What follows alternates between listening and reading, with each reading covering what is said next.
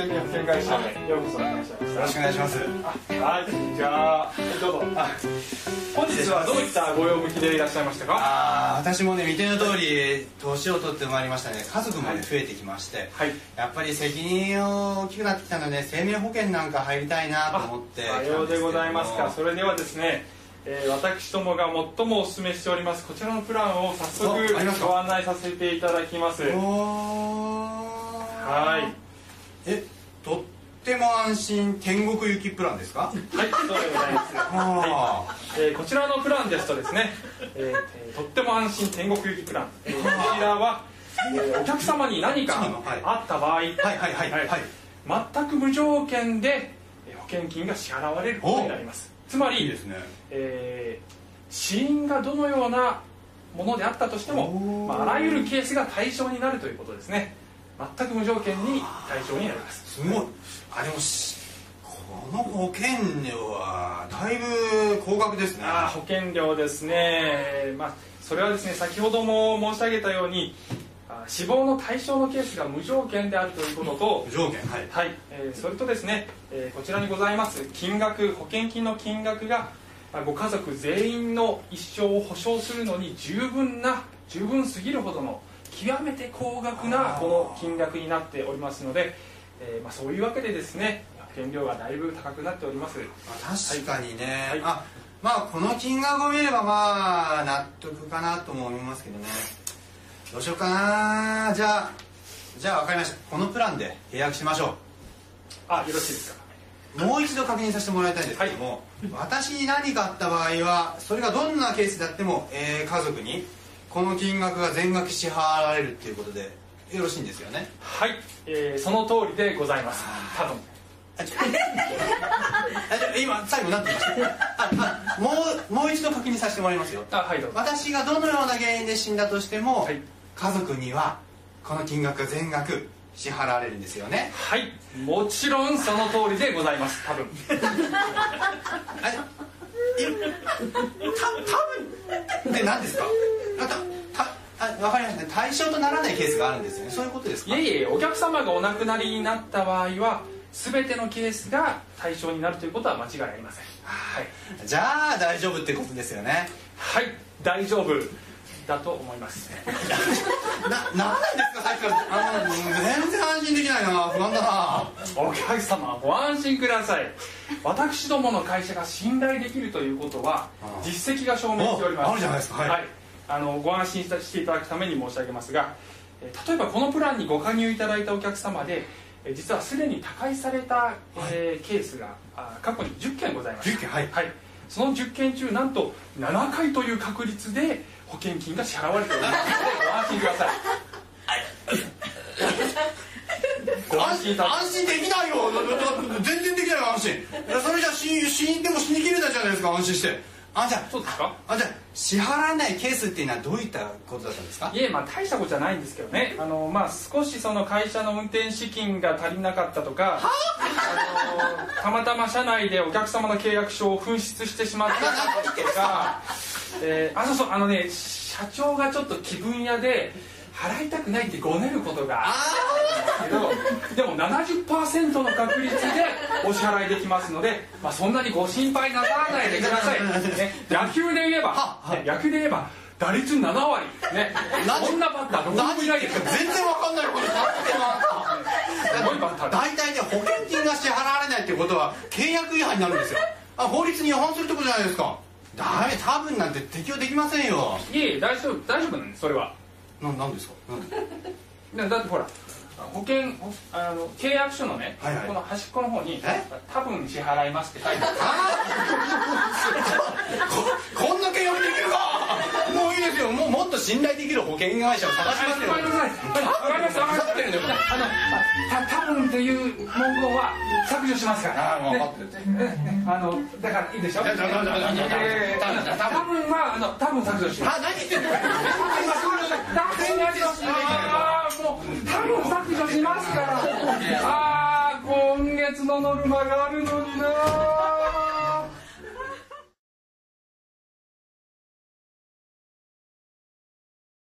こういう現象ね雲の間からえー光が、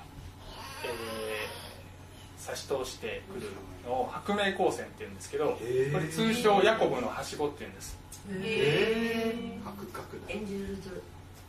そう天使のはしごとも言うエンジェルズ・ラダーとも言うんだけどジェイコブス・ラダーとも言うんです。それはあの今日の箇所で、えーヤコブが見た夢でこの天と地を結ぶ、まあ、はしごっていうあの場面があるんですけど、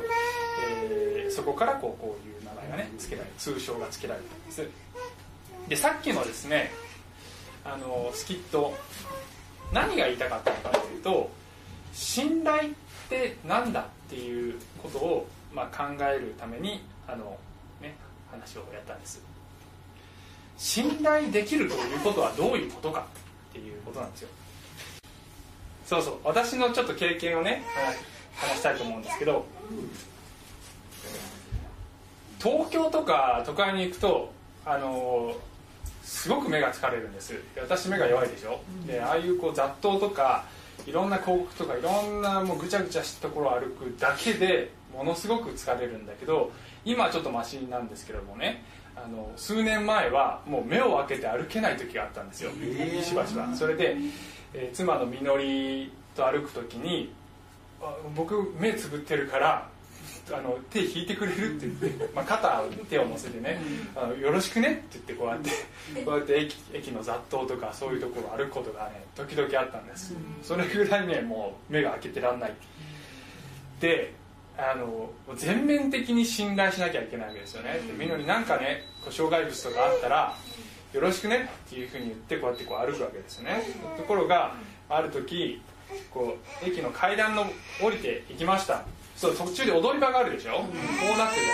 すごい彼女何にも言わないもんだから「おお!」ってなって「あみのりちょっと頼むよ」って言ってね。あのこういうのあったら教えてねあ分かった分かったって言って入れて。でじゃあよろしくね信じてるからねってこうこうやってまたこういうふうに言って。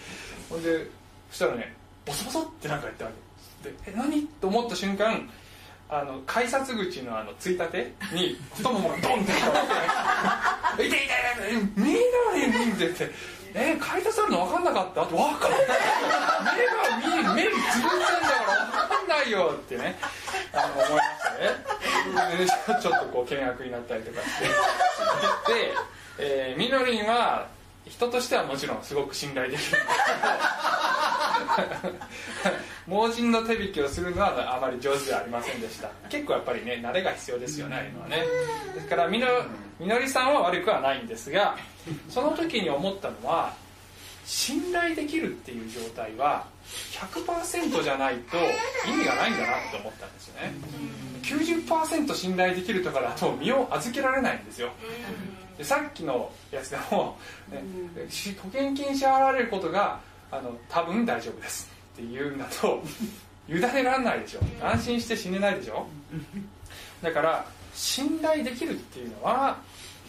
本当に100%信頼できるのでなければ信頼できるっていう状態とは言えないっていうことなんじゃないかなと思うんです。でさっきちょっと見えちゃいましたけど今日のポイントは神様の約束は100%信頼できるっていうことがポイントです。神様の約束って何だっていうことも話していきますけれども、えー神様は100%信頼に値する方であるということを学んでいきたいと思います。暑いです。かちょっと暑いですよね。今日は暖かいのねなんかね。消していいんですよね。これ下どうする？手にする。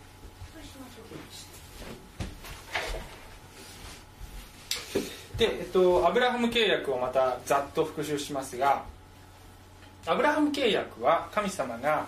4000年前に、えーアブラハムと結んだ契約です、えー土地を与えますよ。あなたの子孫を増やしますよ、えーそしてあなたとあなたの子孫を通して全世界に祝福が、え届けられることになりますよ。というこの驚くべきえー契約をしました。契約というのはつまり約束です。で聖書の神様は人類と契約を結ぶ神様なんですよね、で聖書の中で出てくる契約はこれだけではありません。いくつもの、えー神と人類神と誰かとの契約がいろいろ出てきます、ノアの箱舟の話をした時にその話をちょっと詳しくやったので今日は、えー、たくさん述べることはしませんが、えー、神様は私たちと約束契約を結ぶ神なんだっていうことがまず第一の、えー、ポイントです。で、えー、その契約というのはこのアブラハム契約に関して言えばこれはこのアブラハムから息子のイサクそしてヤコブへと引き継がれていきそしてイスラエル民族という、えー、大きな民族に引き継がれていきます。そしてこの民族からキリストが生まれるで聖書によればこのキリストが全世界に救いをもたらす救い主となったんですよ。それがこのアブラハム契約のこの約束の中に含まれていたことなんですよ。というのが神様の歴史におけるプランだったんですよ。というのが私たちへのメッセージなわけです。で、えー、先週はですねこの、えー、イサクからヤコブにこの祝福この契約が継承されていく時に、えー、ドタバタ劇お家騒動があって、えー、ヤコブの兄弟エサウとどっちが引き継ぐのかっていうところで、うん、えー、吸ったもんだがありましたという話でした。吸ったもんだって一言で言っちゃいましたけど、えー、つまりもとも、えー、本来自然な流れであればお兄さんのエサウが引き継ぐんだけどエサウは弟にそれを売っちゃいましただけど売っちゃったんだけどお父さんはお兄さんにそれを引き継がせようとしました。でお兄さんはしめしめと思ってそれをもらおうとしました。だけどお母さんがちょっと待ってということで、えー、そこに策略を練ってお父さんを騙して結局父親は弟に祝福を受け継ぐ、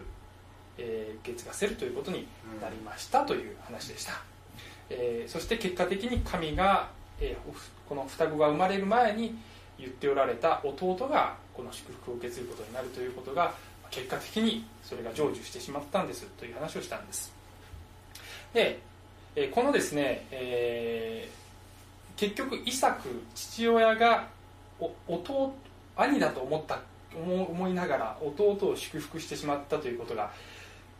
本人に分かった時イサクがそれに気づいた時イサクは激しく身震いした。って書いてあるんですよね、えー、詳しくは27章を読んでください、えー、おそらくは神様の御心を知っていながらそれに背こうとしてしまっていた自分のこの行いが恐ろしくなったんじゃないかなと思うんです。でも結局は神様が言った通りになったということに恐れを抱いたんじゃないかなと思うんです。そしてお兄さんのエサウはヤコブに殺意を抱きます、えー、殺してやるって思います。そこでお母さんがそれを知って今度はヤコブを逃がすというのが今日の話なんですよね。えー、ヤコブを、えー、このお兄さんの怒りが収まるまで親戚のところに行っていなさいっていうふうに言うわけです。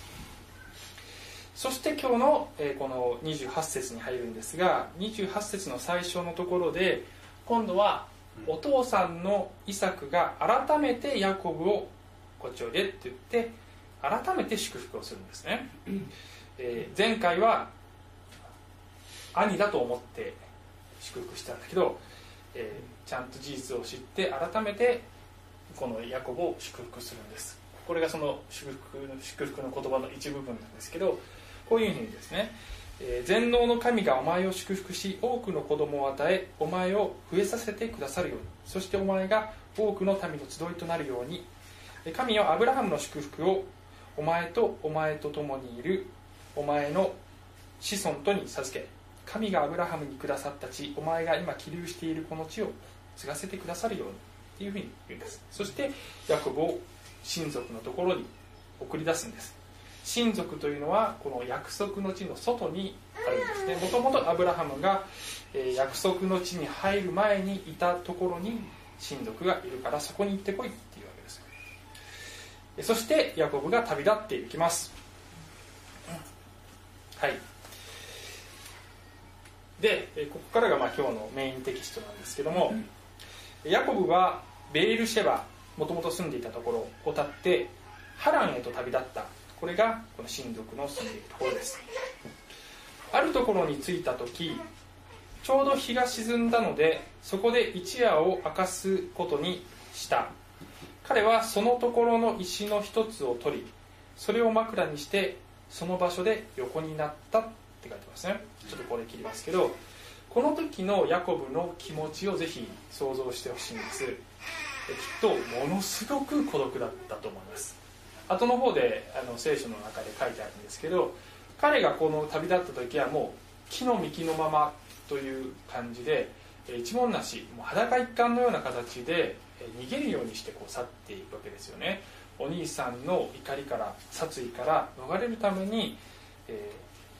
ー、旅立っていくわけです。だけど今この場面で彼は何もないこの大地の中で真っ暗の中たった一人でこう地面に横たわって寝ているわけですよ。で、えー、このですね神様の祝福の言葉を父親から頂いたんだけどそれもきっと彼にとっては現実感がなかったんじゃないかなと思うんですよね。きっと彼が育つ中でお父さんやおじいちゃんに神が約束の言葉を与えたっていう話は聞いてたわけです。それを信じてたからこそ祝福をいただか祝福を欲しがってたわけですけども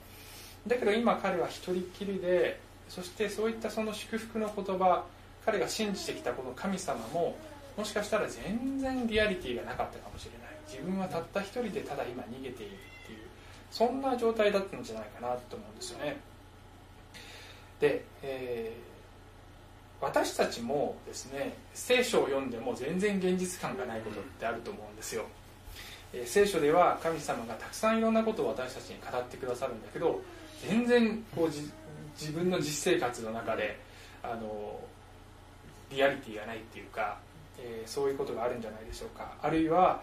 本当に神様いるのかなって孤独になることもあるかもしれません、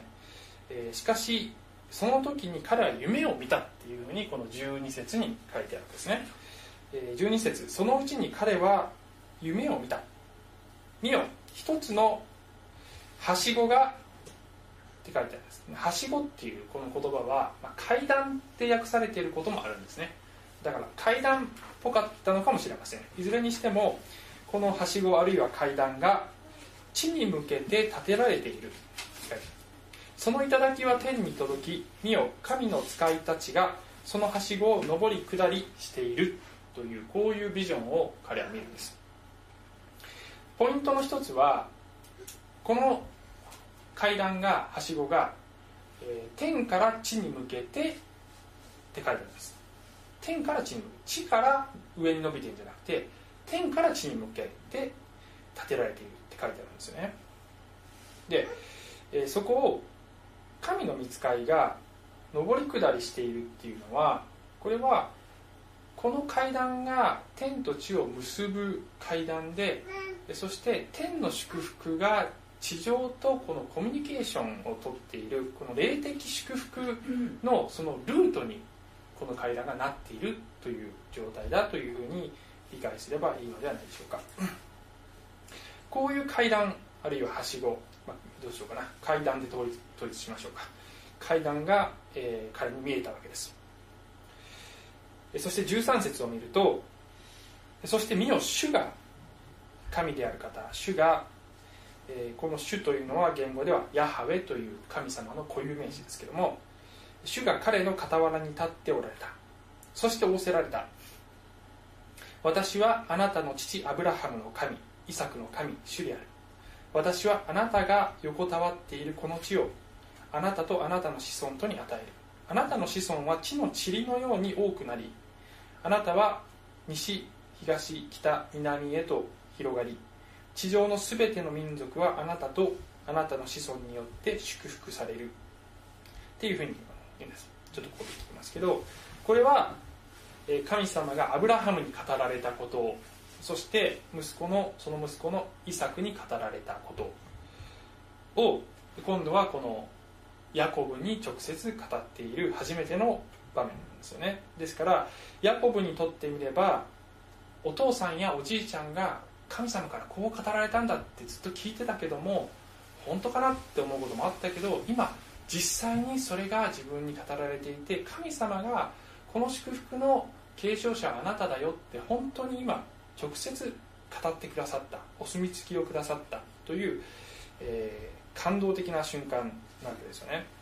えそしてそだけどそれだけではなくて彼にはこの次の、えー、15節の言葉も付け加えて与えられるんです。15節見よ私はあなたと共にありあなたがどこへ行ってもあなたを守りあなたをこの地に連れ戻そう。私はあなたに約束したことを成し遂げるまで決してあなたを捨てないっていうんです。これが、まあ、今日のポイント神の約束がいかに信頼できるかというところにつながるんですけども神様がおっしゃってるのは私はあなたに約束したことを必ず成し遂げるよ、えー、決してあなたを捨てないよ。多分じゃない。ですよ多分多分大丈夫よっていうんじゃなくて絶対にあなたを捨てないよっていうんです。で16節。ヤコブは眠りから覚めて誠に主がこのところにおられるのに私はそれを知らなかった。と言ったこれも私たちと同じだと思います。私たちは先ほど言ったように神様が現実的じゃないかのように感じる時あるかもしれないけれどもそういう孤独な時その時その瞬間にまさにその瞬間に主が共にいてくださっているのにただ気づいていないだけだということがあるかもしれません。だけど、えー、神様はその時にあなたと共にいて私はあなたを捨てることは絶対にないよっていうふうに語っておられるんだと思います。そしてこの後でヤコブはこの神様に礼拝を捧げるという祭壇を築いて礼拝を捧げるというふうに話がつながっていくんですよね。でこのですね創世記これは旧約聖書の一番最初の書なんですけどもこの創世記のこの箇所は新約聖書のイエス様の話のある部分と非常に関連性があるんです。でそれは、えー、一気に2000年後に飛びますけどもヨハネの福音書こことねよく、えー、関連性が語られるんです。これは、えー、文脈はですねイエス様が宣教を始めた時に、まあ、弟子がどんどん集まってくるっていうところなんですよね。でいろんなあのペテロとかいろんな人がですねイエス様についてくるようになるわけです。でその弟子の中にまずピリポっていう人がいて、えー、ピリポがイエス様を見てそしてあこの方は、えー、旧約聖書で予言されていたこの来るべきメシアだ救い主だっていうふうに思うわけです。でお友達のナタナエルっていうところに人のところに行って私はこの来るべきメシアに会ったよ。っていうふうにナタナエルに言ったらばナタナエルは疑り深い人で、え何？そのイエスっていう人はナザレっていう村から出たんでしょ？ナザレっていうところはものすごく田舎なわけです、えイスラエルでもう全く見向きもされないような田舎。そんなとこからメシアが出るわけないじゃん。っていうわけですよね。でピリポが「もういいから来て自分で会ってみろよ」って言ってしょうがねえなっつってこのナタナエルがイエスのところに行くという場面なんです。でそこでナタナエルがイエスのところに行ったらば47節。イエスはナタナエルが自分の方に来るのを見て彼についている言われた。これこそ本当のイスラエル人だ。彼のうちには偽りがない。っていきなり言うんですよね。でこのですね唐突なこの言葉、えー、本当のイスラエル人だという言葉は何を意味しているかというとですねこのイスラエルという言葉がどこから来てるかということを知らないとまずいけないんですがイスラエルという言葉は、えー、これはさっきの創世記に出てきたヤコブのあのなんていうな解明神様から与えられた第2の名前なんですね。でそれは先ほどのヤコブの話のあの場面の約20年後ぐらいに、えー、ヤコブが神様とのやり取りの中で自我が砕かれて神様からあなたはこれからヤコブではなくイスラエルと名乗りなさい。っていうふうに言われる場面があるんです。でそれはその今までは父親を騙したりね、自分の自我に従って生きてきたけどもこれからは、え本当に誠実に神様に従って歩むんだよという意味で新しい名前が与えられてそれがイスラエルという名前でそれが彼の彼から出る民族の名前になってイスラエル民族というふうになったんです。だからイエス様がナタナエルに「あなたは本当のイスラエル人だ。偽りがないね」って言った時にそれは新しくなったヤコブの姿のように、えー、誠実でまっすぐに神様を追い求めるそういう人だねあなたは。っていうことを言っているわけです。で48節を見るとナタナエルはイエスに言った。どうして私をご存知なのですか？っていうふうに言うんですよね。きっとその言葉がドンピシャになんか自分のハートに、えー、来たんじゃないかなと思うんです。イエスは言われた。私はピリポがあなたを呼ぶ前にあなたがイチジクの木の下にいるのを見たのです。っていう意味です。でイチジクの木の下っていうのはこのとこの当時は、えーまあ、ユダヤの文化の中ではいわゆる休む場所あるいは黙想する場所なんですね。つまりイチジクの木の下でこのナタナエルはおそらく旧約聖書の何かある部分を読みながら黙想していたということがま想定される。でそれをイエス様は見たよっていうふうに言うんです。でナタナエルはここですごくそれにびっくりするんです。49節見ると突然ナタナエルの反応が変わって「先生あなたは神の子です。あなたはイスラエルの王です」っていうふうに完全に心が捉えられちゃうんですよね。でなんでこんなにびっくりしてるのか、まあ、考えられることは彼がイチジクの木の下で黙想していたのはもしかしたら誰にも見えないところでやっていたのかもしれないそれをイエスが知っていたからびっくりしたのかもしれない、まあ、はっきり書いてないからわからないんですがいずれにしても自分自身のことをすでに知っていて自分を見ていたということにナタナエルは驚愕するわけですね。で50節。イエスが答えて言われた。あなたがイチジクの木の下にいるのを見たと私が言ったのであなたは信じるのですか？あなたはそれよりもさらに大きなことを見ることになります。ってです。そんなもんじゃないよ。あなたはもっとびっくりするようなことが、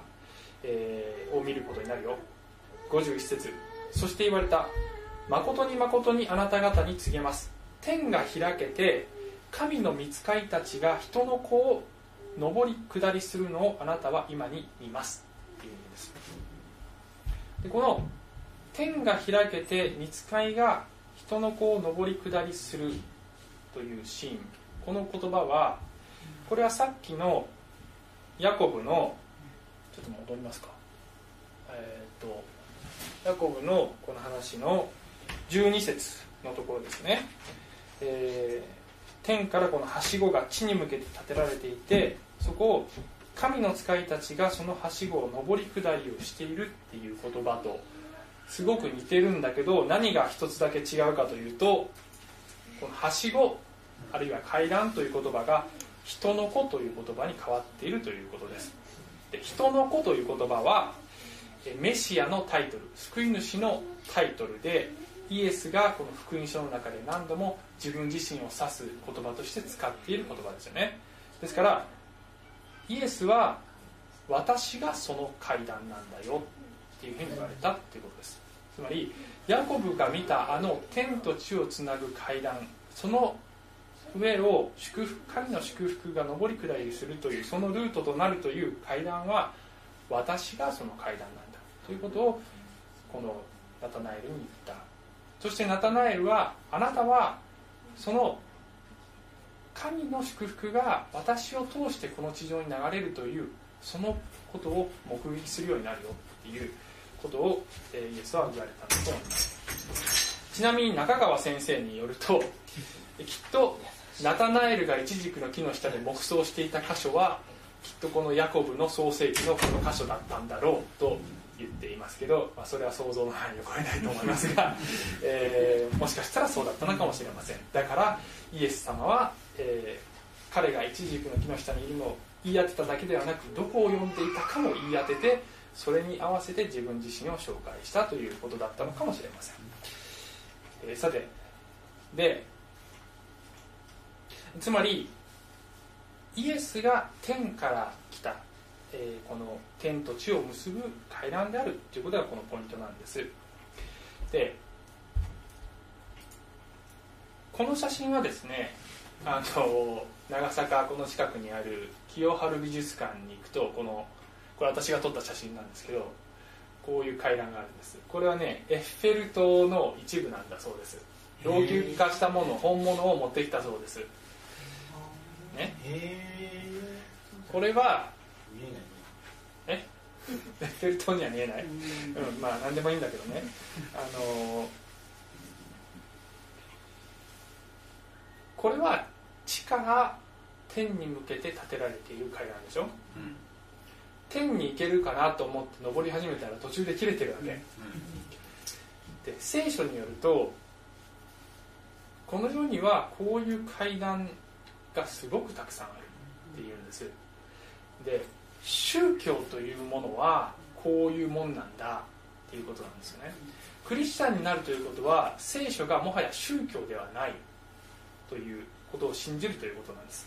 宗教とは人間が神に到達しようとして下から上に一生懸命登ろうとしている姿。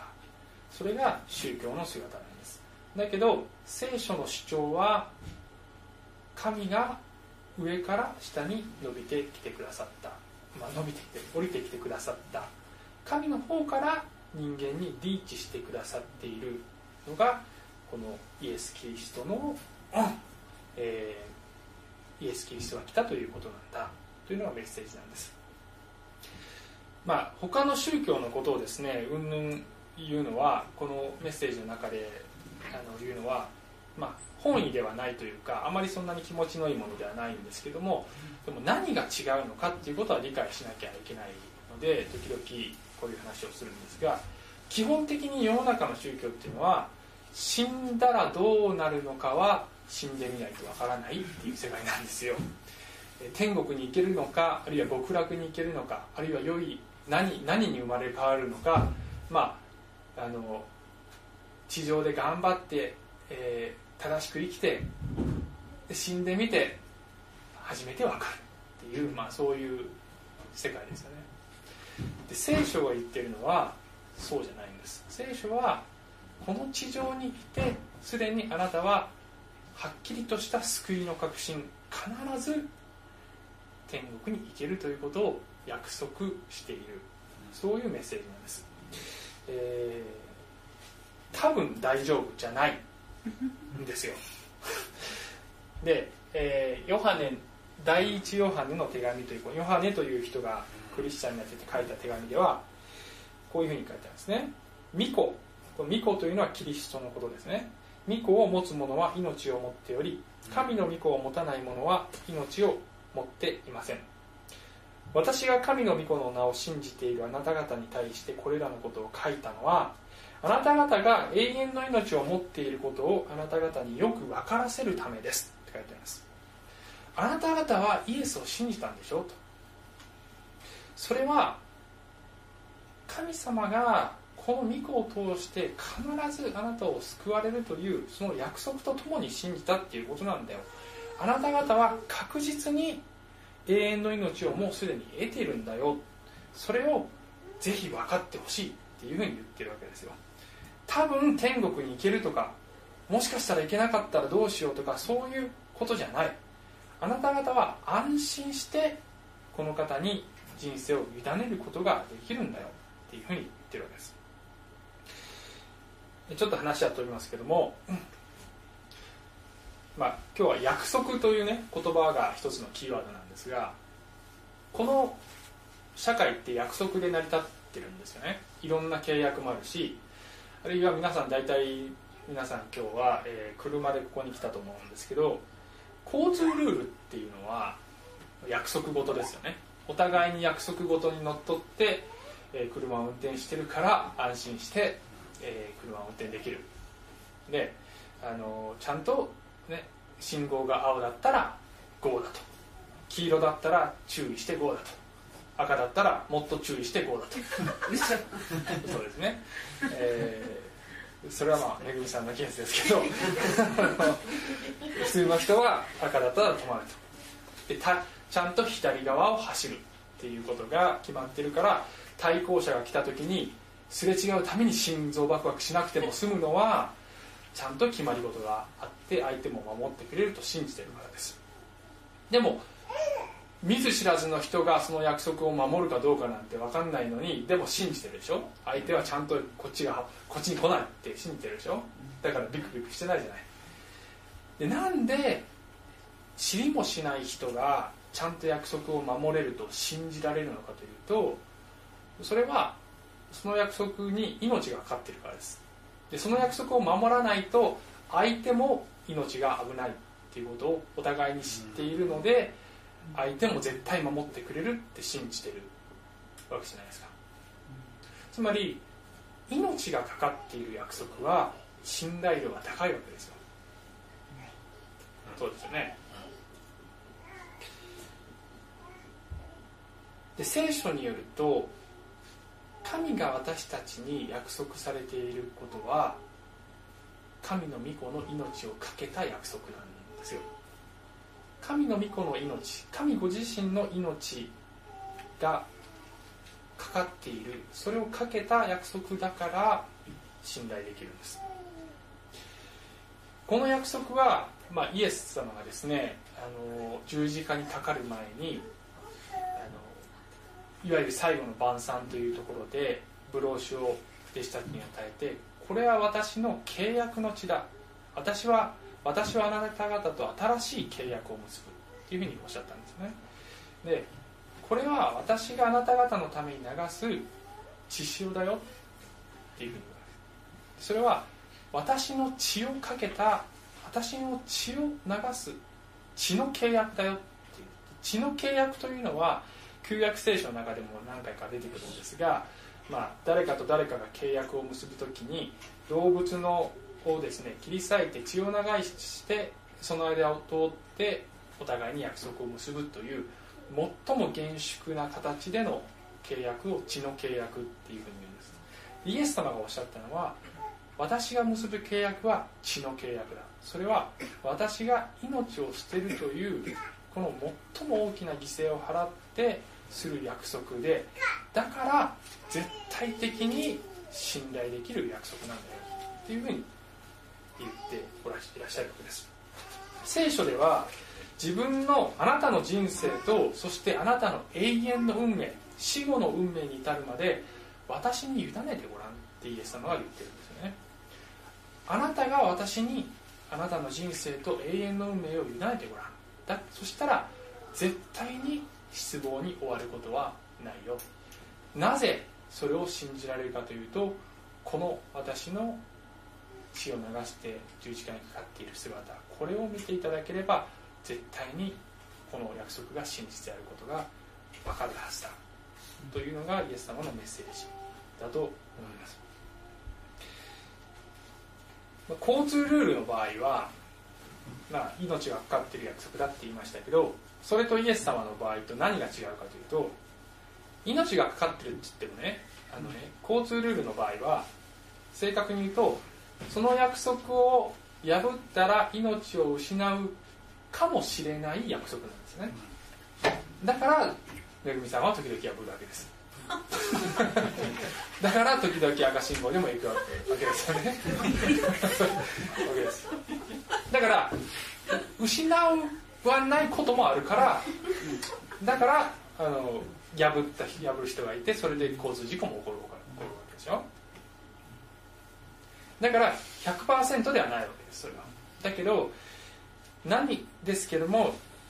何がイエス様の場合は違うかというとすでにイエスは命を捨てられたという事実がそこにある。だからかもしれないじゃないわけです。すでにイエスはそれをされた。すでに命を懸けてくださった。そして十字架にかかってくださった。それほどまでしてくださってあなたを救おうとされた。だから100%この方に信頼していいんですよ。というのが聖書のメッセージです。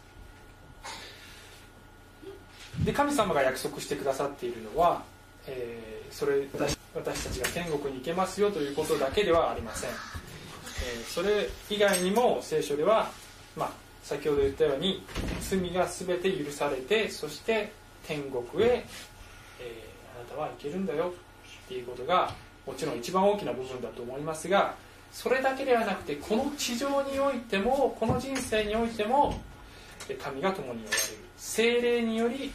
神が内住して内側に住んでくださってそしていつも共にいてくださいますよ。そしていつも私たちの祈りを聞いているよ。そして私たちいろんなことでこの人生心配するけどもちゃんと必要なものを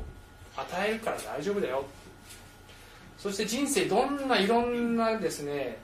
大変なことがあっても全てのことを益と変えますよ。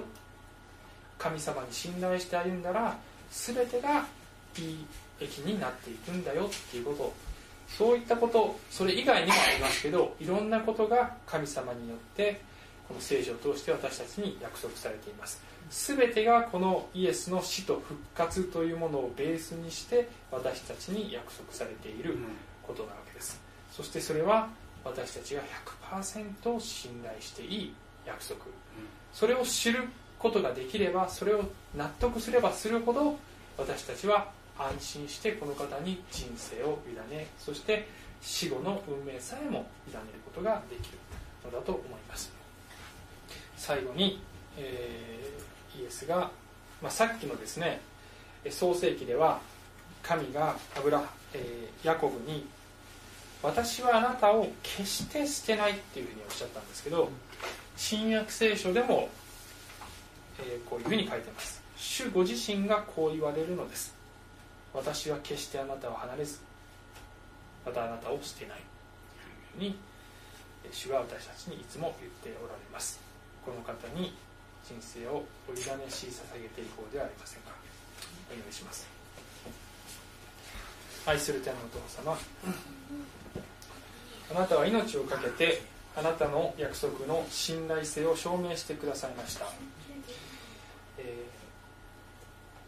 ー、私たちは、えー、私たちの側はあなたとの約束をしばしば破ってしまうようなそういうものでありますけれどもあなたはいつも誠実で全てあなたがおっしゃったことは実現しそして私たちに約束してくださったこともいつも守ってくださる誠実な神でいらっしゃいます。あなたに人生を委ねあなたに従って歩むことができる力をどうぞ精霊によってお与えくださいますようにお願いをいたします。イエス様のお名前によってお祈りします。アーメン。